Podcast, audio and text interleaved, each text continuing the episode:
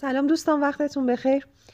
یکی از همراهان عزیزمون با دقت به این پادکست های گذشته گوش کرده بودن، این سه پادکست گذشته که در مورد صنایع مختلف بورسی و عوامل بنیادی اثرگذار روی اون بوده و به من گفتن که گویا من دو تا صنعت رو فراموش میکنم بگم، یعنی از چهل و هشت مورد من چهل و شش مورد رو میگم و از شماره سی و دو میرم به شماره سی و پنج، یعنی شماره سی و سه و سی و چهار جا میمونه.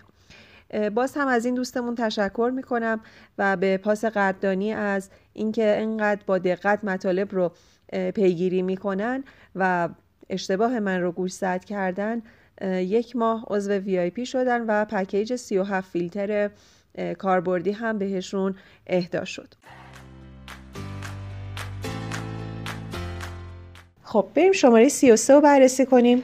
شماره سی و سه گروه حمل و نقل آبی هست. در این گروه ما دو تا شرکت داریم، شرکت کشتیرانی دریای خزر که به تاریخ امروز یعنی بیست و چهار دی نود و هشت ارزش مارکتش هزار و هفتصد و پنجاه میلیارد تومان بود و یک نماد دیگه هم داریم، نماد مال کشتی آریا هاریا به ارزش حدود صد و شصت و دو میلیارد تومان که در تابلوی زرد بازار پایه فعال هست.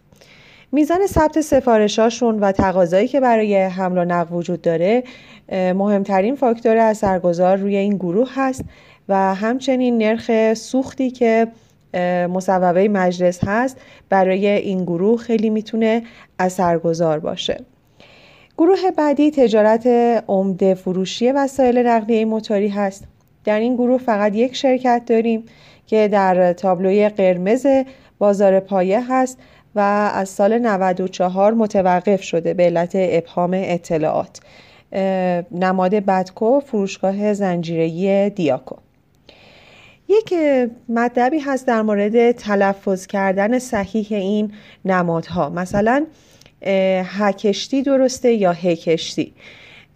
ببینین این حرف اول از حرف اول گروه گرفته شده، یعنی ما میگیم حمل و نقل پس ه باید باشه، ه نمیتونه باشه.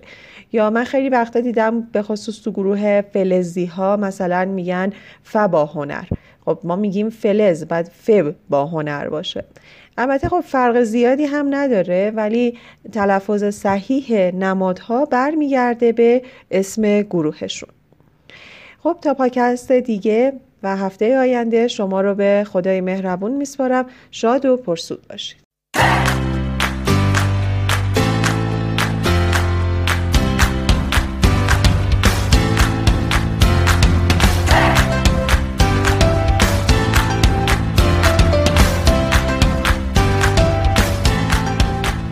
ثروت اصلی وارن بافت صبر اوست، نه پولش.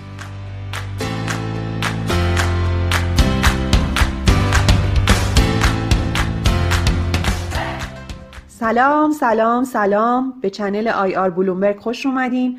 من سارا فلاح هستم، کارشناس بازار سرمایه، معامله‌گر و تحلیلگر. راه‌های ارتباطی ما از طریق کانال تلگرام و پیج اینستاگرام، هر دو به آدرس آی آر بلومبرگ هست. خوشحال میشم نظرات، پیشنهادات و سوالاتتون رو با من در میون بذارید. این پادکست از طریق پلتفرم صوتی شونوتو و کاست باکس و سایر اپلیکیشن های پادکست در دسترس است.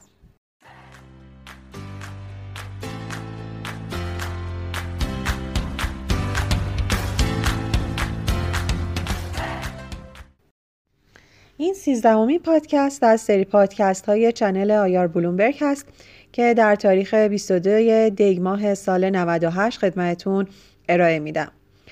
در دو پادکست گذشته صنایع مهم بازار سرمایه رو بررسی کردیم. در این پادکست به سایر صنایع میپردازیم و این مبحث رو تموم میکنیم.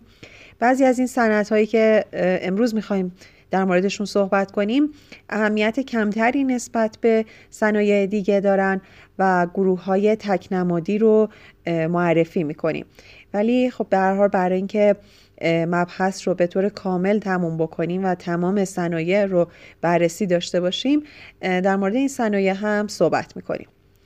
بیست و سه صنعت رو بررسی کردیم.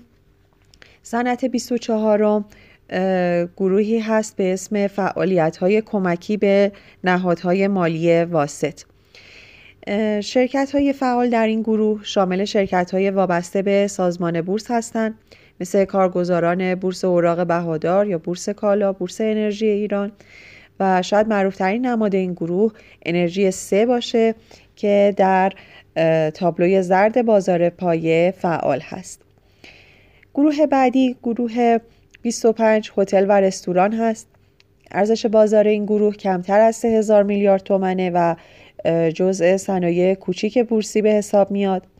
نماد سمگا معروف‌ترین نماد این گروه هست و لازمه تو پرانتز بهتون بگم که سمگا جزو نمادهایی هست که دامنه نوسانش ده درصدیه.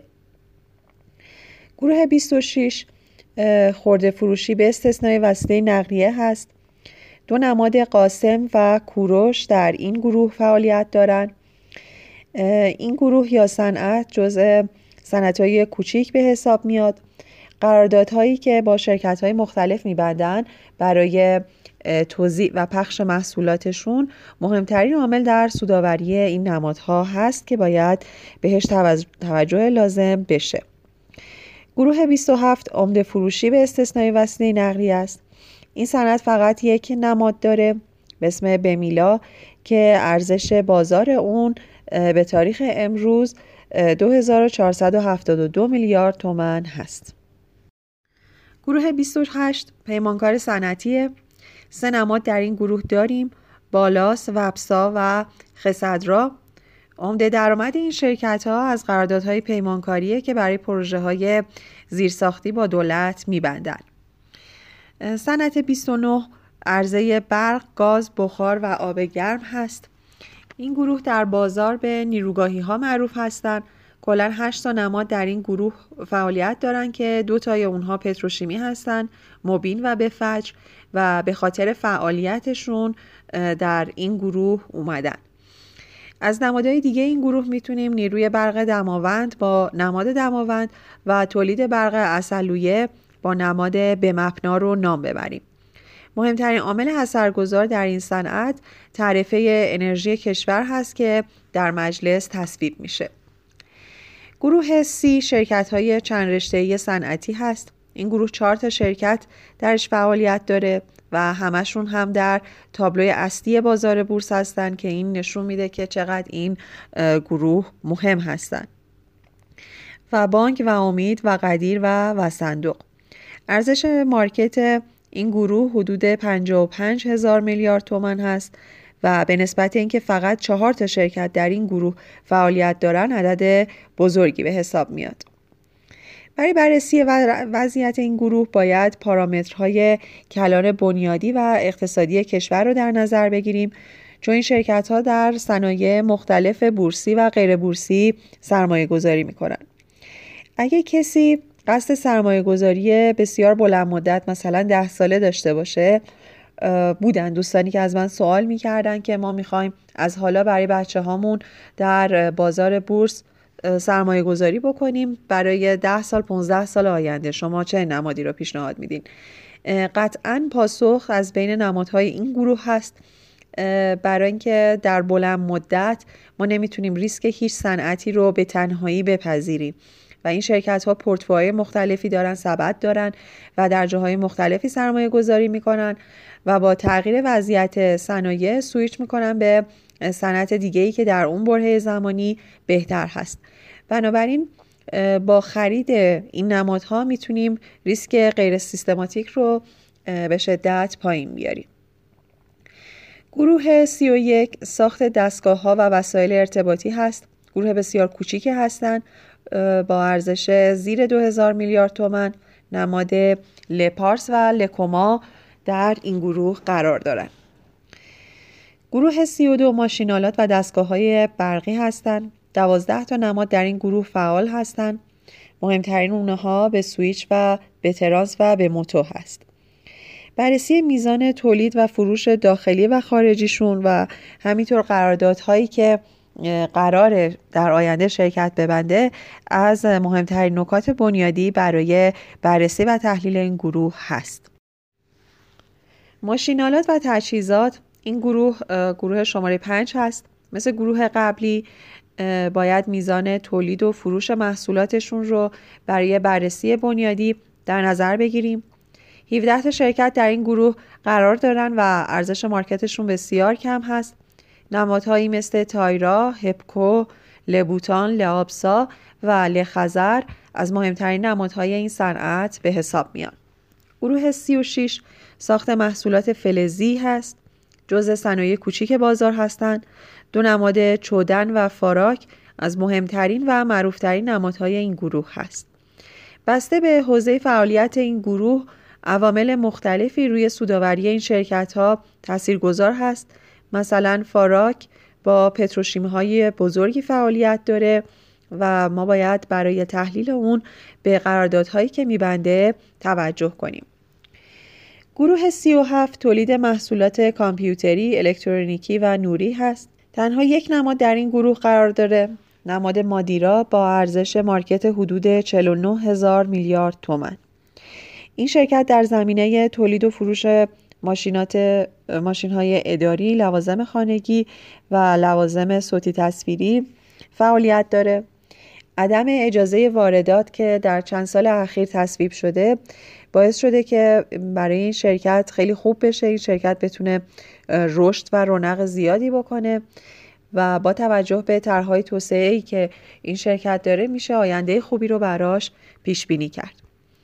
گروه سی و هشت گروه لاستیک و پلاستیک هست.